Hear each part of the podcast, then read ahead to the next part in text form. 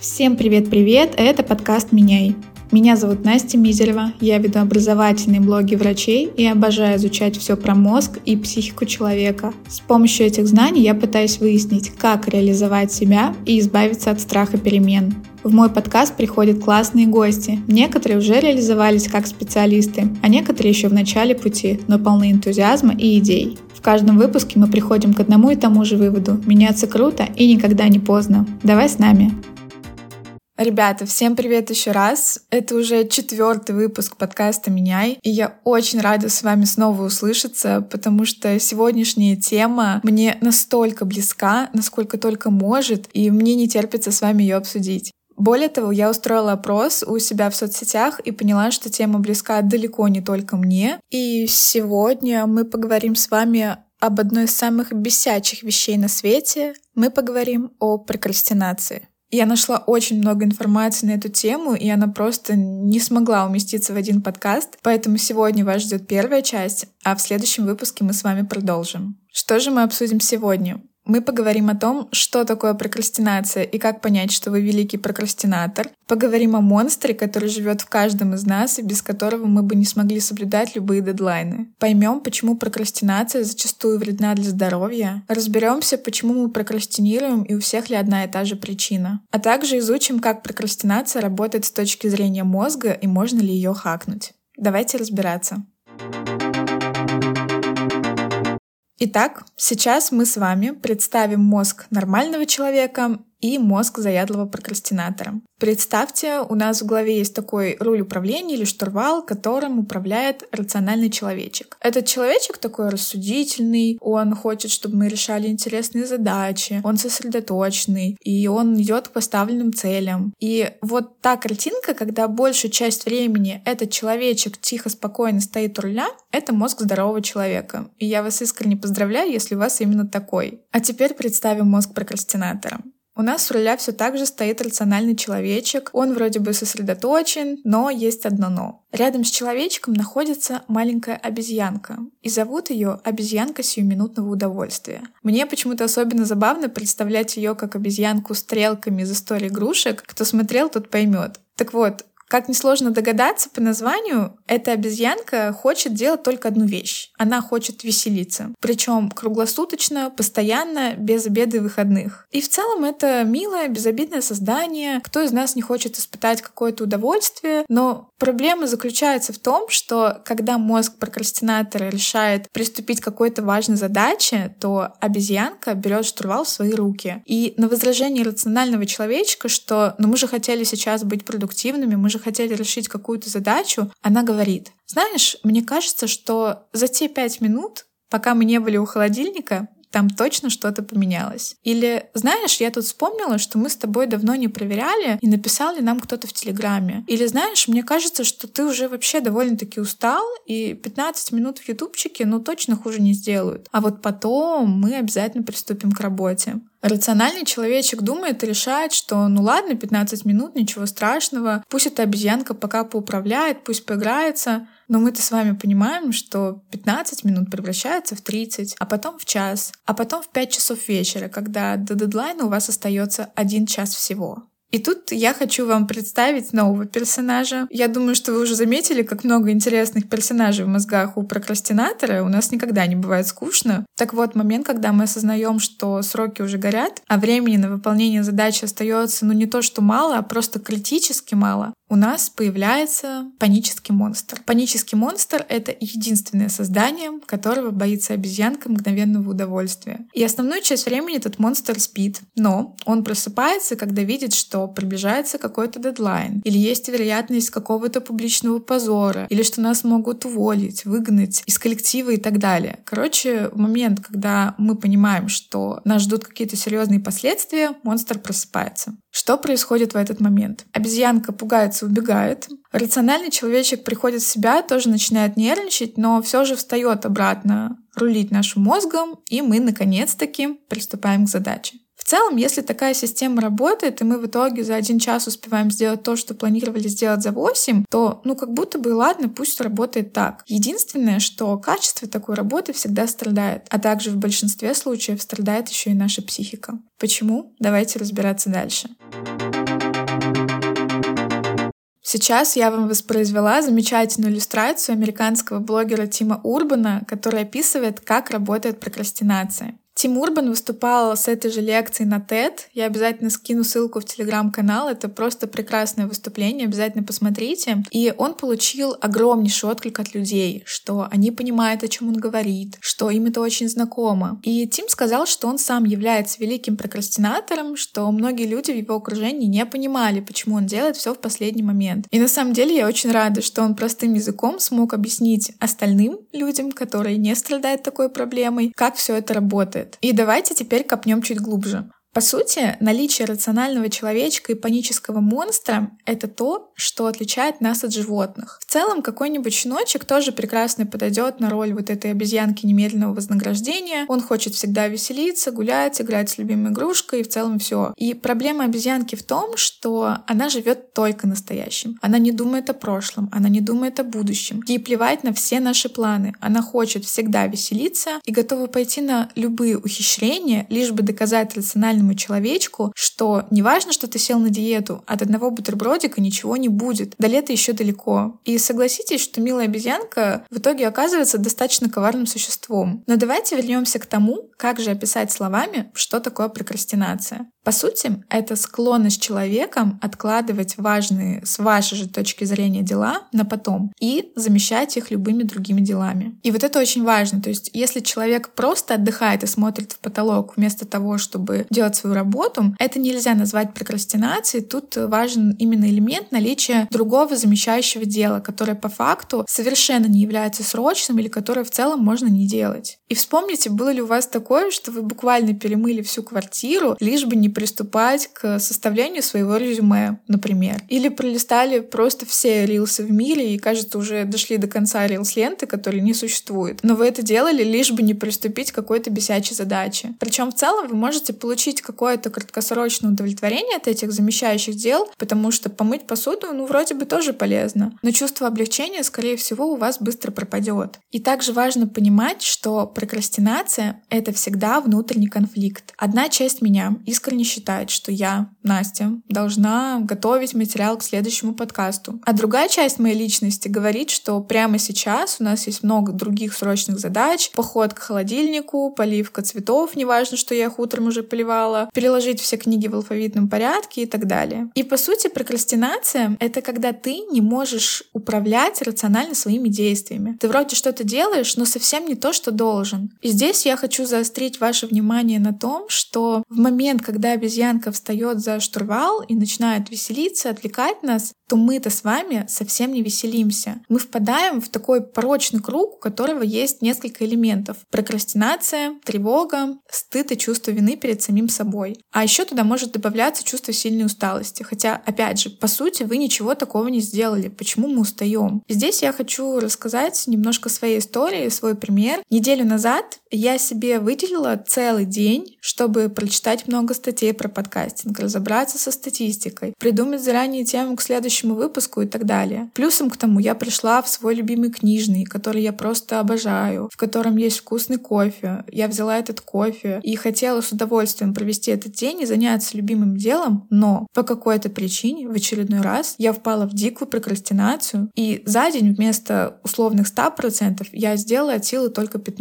Но это не главное. Главное то, что в конце дня я чувствовала себя еще более уставшей, чем если бы просто выполнила весь намеченный план. Я чувствовала себя не только уставшей, но еще и подавленной, недовольной собой, плюс еще, естественно, тревожилась из-за всего, что произошло. И тут я передаю привет прошлому выпуску подкаста про тревогу. Так вот, почему же так происходит? Давайте немножко погрузимся в психологию. Наша психика тратит огромное количество энергии на переработку любых сложных чувств. Мы с вами выяснили, что прокрастинация — это такой внутренний конфликт, который может вызывать сильную тревогу. Мы находимся в постоянном напряженном состоянии, мы пытаемся сделать правильный выбор. И в итоге, скорее всего, выбираем то, что полегче, потому что и так силы потрачены на вот эту тревогу, мы себя еще и припечатываем чувством вины. Но все эти наши усилия психики на переваривание этих эмоций обычно остаются незаметными. И потом мы удивляемся, а почему у нас так мало сил, хотя мы особо ничего не сделали. Плюсом к тому получается, что мы делим себя и свою личность на хорошую Настю и плохую Настю. Хорошая хочет делать подкаст, хочет развиваться, а плохая постоянно отвлекается и вообще ведет себя как какая-то дурочка. Но такое деление себя точно не является выходом из ситуации. Здесь очень важно понять, какие истинные мотивы скрываются за этой условной плохой личностью. И наверняка вы слышали про успешных людей, которые заработали все деньги мира, но так и не стали счастливыми, потому что, возможно, они шли постоянно напролом и преодолевали свою прокрастинацию, но делали это ценой обесценивания себя и просто насилием над собой. И я думаю, что нам с вами лучше найти другой путь решения этого вопроса. В качестве еще одного доказательства, что прокрастинация — это большой вред для организма, я хочу привести банальный пример. Вспомните, чем мы обычно жертвовали перед сессиями, если решали сесть готовиться к экзамену в последний момент. Правильно, мы лишали себя сна. А сон — это очень важная часть нашей жизни, без которой рациональный человечек будет еще менее охотно брать управление в свои руки. И на самом деле, если вы понимаете, что вы начинаете дико прокрастинировать, то гораздо полезнее будет просто заняться бездельем. Есть много исследований на тему того, что настоящее безделье без рилсов, без телефонов и без каких-то внешних раздражителей — это очень полезная вещь, особенно для креативных и творческих людей. Думаю, что у кого-то из вас были ситуации, когда вы впадали в такое легкое состояние транса, просто пялили стенку или даже смотрели сквозь стенку, и вдруг к вам приходило какое-то сознание, какая-то классная мысль или какое-то решение задачи, которую раньше вы не могли придумать. И такое состояние мозга называется дефолт-системой. И именно в этом состоянии людям приходят какие-то гениальные мысли. Вы, грубо говоря, освобождаете пространство в своей голове под новые идеи. И такое полезное безделье еще и помогает структурировать ваши мысли. То есть дает возможность информации, которую вы получили за последнее время, перевариться и как бы посмотреть на ситуацию под другим углом. И лучшее, что вы можете сделать, если на вас опять же напала очень сильная прокрастинация, это выйти погулять и подышать свежим воздухом или же просто пойти спать. Еще очень важная мысль, которую как-то сказала научный журналист Ася Казанцева в своем интервью о прокрастинации, что самый лучший способ бороться с прокрастинацией — это иметь к себе контролируемое сочувствие. Да, конечно, лучше обладать хорошей силой воли, но если вы понимаете, что у вас есть эта предрасположенность к вечному откладыванию, то винить себя каждый раз — это действительно большой стресс и еще больше недовольства собой.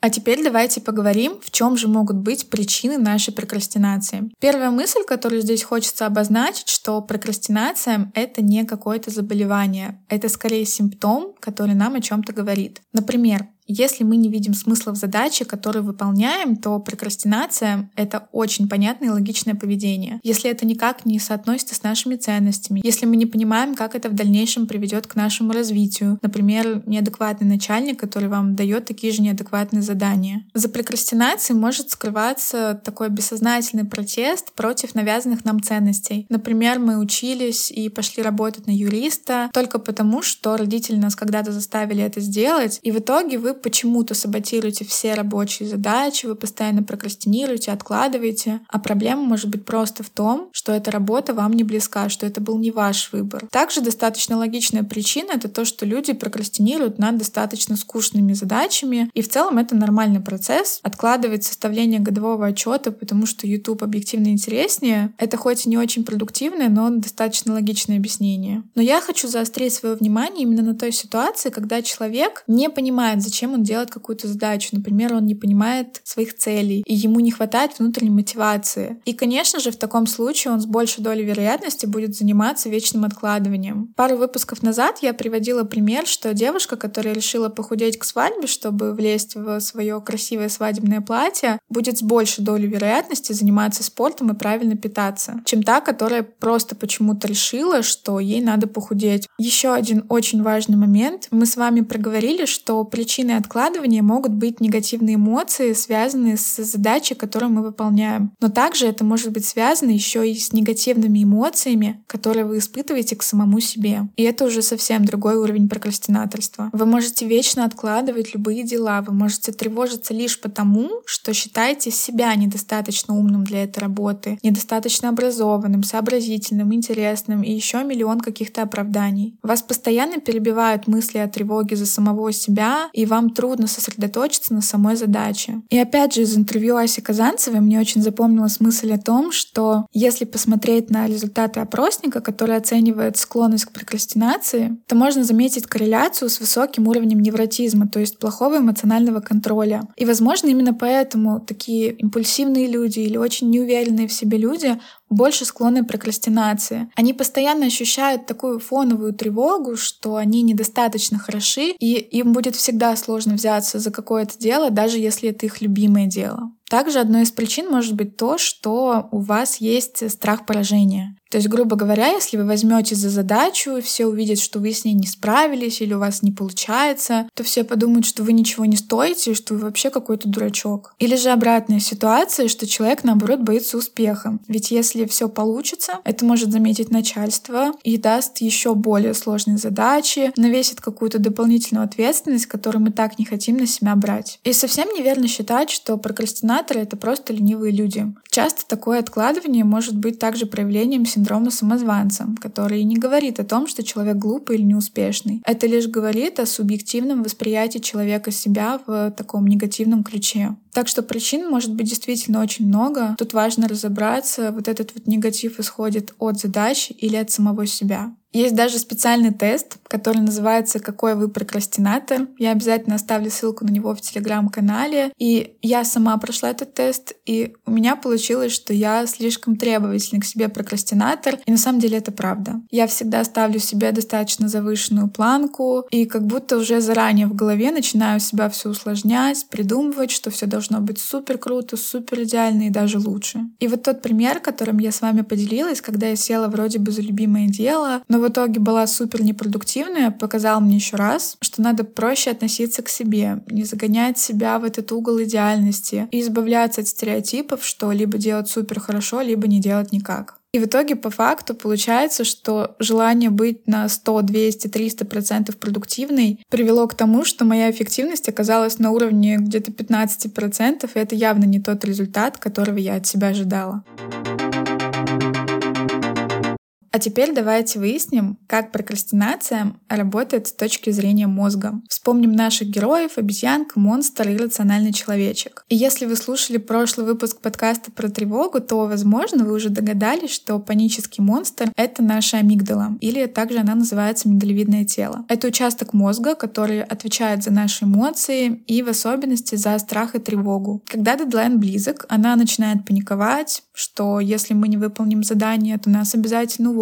Мы окажемся на улице без еды и воды, нас засмеют, нас выгонят из коллектива и все самые страшные сценарии. А кто же отвечает за обезьянку рационального человечка? Я посмотрела несколько лекций очень классного нейрофизиолога Вячеслава Альбертовича Дубынина, и он простым языком очень интересно рассказывает все о работе мозга, и вот что я поняла из его лекций. У нас в мозге есть противоречащие отделы, и они постоянно сталкиваются в такой битве друг с другом, кто сильнее. Вы можете представить это как игру, и в данном случае вы управляете двумя игроками — лобной корой нашего мозга и теменной. И если вы умеете теменной корой, там, где находятся наши принципы, какие-то важные планы, тормозить лобную, которая хочет удовольствия здесь и сейчас, она такая импульсивная, сиюминутная, то вам, например, удается сесть на диету и не искушаться на бутербродики, которые так хочется съесть перед сном. И вот это, кстати, и называется сила воли, когда ваша теменная кора выигрывает лобную. Научно доказанный факт, что воля и самоконтроль — это один из главных факторов, который определяет успех человека. Он настолько же важен, насколько и уровень интеллекта. И хорошая новость в том, что самоконтроль можно развивать, и здесь надо нетоксичным для себя способом научиться бороться с прокрастинацией, которая съедает кучу нашего времени и сил. И об этом мы с вами тоже поговорим. А вот если же лобная кора соображает намного быстрее, то вы сами не замечаете, как ночью стоите у холодильника в первый же день диеты и поедаете бутерброды с шоколадками. Также прокрастинацию можно назвать зависанием. То есть теменная и лобная кора так сильно конкурируют, что вы не делаете вообще ничего. Либо делаете что-то неважное, а важное, как мы знаем, в последний момент. И вот это вот состояние, когда мы все же делаем работу, но делаем ее хуже или последний момент, называется активной прокрастинацией. То есть вы хотя бы успели сделать задачу, которую должны были сделать, но такое поведение все равно будет приводить к хроническому стрессу, и это тоже нехорошо. Еще в подкасте «Просто космос», я его уже как-то упоминала, тоже обязательно скину ссылку, мне очень понравилось объяснение механизмов прокрастинации. Оказалось, что, как и у любого нерационального поведения, у прокрастинации есть эволюционные причины. Дело в том, что наша амигдала очень любит предсказуемость и понятность. Ей, по сути, важно только наше выживание. И если нашей жизни особо ничего не угрожает, то в целом наша амигдала говорит нам: да зачем тебе дергаться, зачем решать какие-то сложные задачки? А вот если на нас бежит тигр или к нам приближается какой-то важный экзамен, от которого зависит наше будущее, то проблемы с прокрастинацией вряд ли возникнут, потому что амигдала или наш панический монстр быстренько забьют панику, и мы начнем что-то делать. Еще мне очень понравилась мысль о том, что наш мозг очень не любит когнитивные диссонансы. И когда идет какая-то внутренняя борьба. И в момент, когда мы думаем, отправить ли свое резюме в нашу компанию мечты или в сотый раз пересмотреть Гарри Поттера, просыпается наша префронтальная кора, у которой есть одна замечательная функция. Она очень любит рассказывать истории и раздавать всему смыслы. Не пройдет и секунды, как она вам прекрасно объяснит, что на самом деле сейчас отправлять резюме — это очень плохая идея. И даже не потому, что ты какой-то глупый и не подходишь на эту работу, а просто потому, что ты еще не готов. Вот давай мы с тобой еще один курс пройдем, или еще чуть-чуть перепишем резюме, или еще немножко подготовимся, и вот тогда точно поедем на собеседование и просто всех сделаем, получим новую работу и все на свете. Она не скажет вам, что у вас просто страх, потому что это связано с тяжелыми переменами, которые могут привести к неопределенному результату, которых так боится наша амигдала. Она найдет намного более привлекательное оправдание и объяснение, с которым вы согласитесь. И здесь мы встречаемся с еще одним персонажем в мозге прокрастинатора. Это перфекционизм. Мне кажется, что этот персонаж не обязательный в этой системе, но лично у меня он точно есть. Моя префронтальная кора расскажет любую историю, объяснит любое дурацкое нелогичное поведение, почему я не двигаюсь к своим целям, подкрепляя это тем, что я должна делать либо идеально, либо никак. Опять все те же самые стереотипы и установки. И мы, прокрастинаторы, любим делать огромную подготовительную работу к проектам, которые никогда не реализуются. Например, купить красивый блокнот, чтобы записывать туда идеи по проекту, нарисовать логотип, почитать еще немного теории и так далее. Но самый главный шаги мы не делаем, потому что, по сути, наш мозг умеет очень хорошо нас обманывать, а мы очень хорошо на это ведемся. И да, теперь вы знаете, что в мозге прокрастинатора никогда не бывает скучно, у нас много персонажей, они постоянно между собой спорят, короче, целое представление.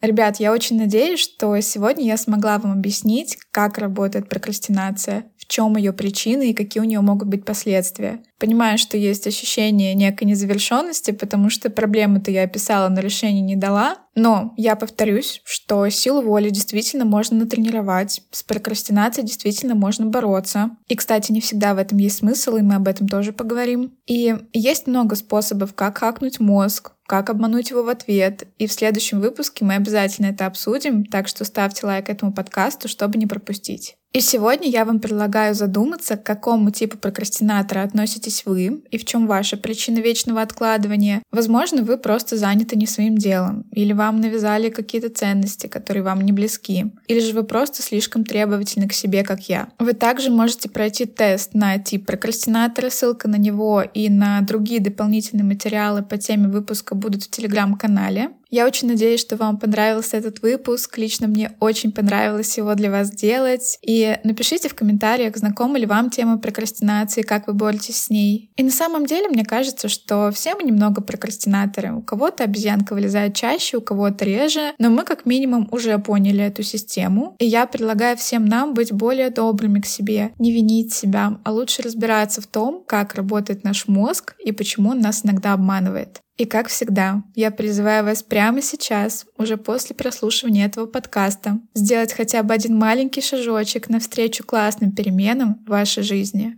Ну, может, конечно, не прямо сейчас, но как-нибудь потом точно. Ну, вы поняли.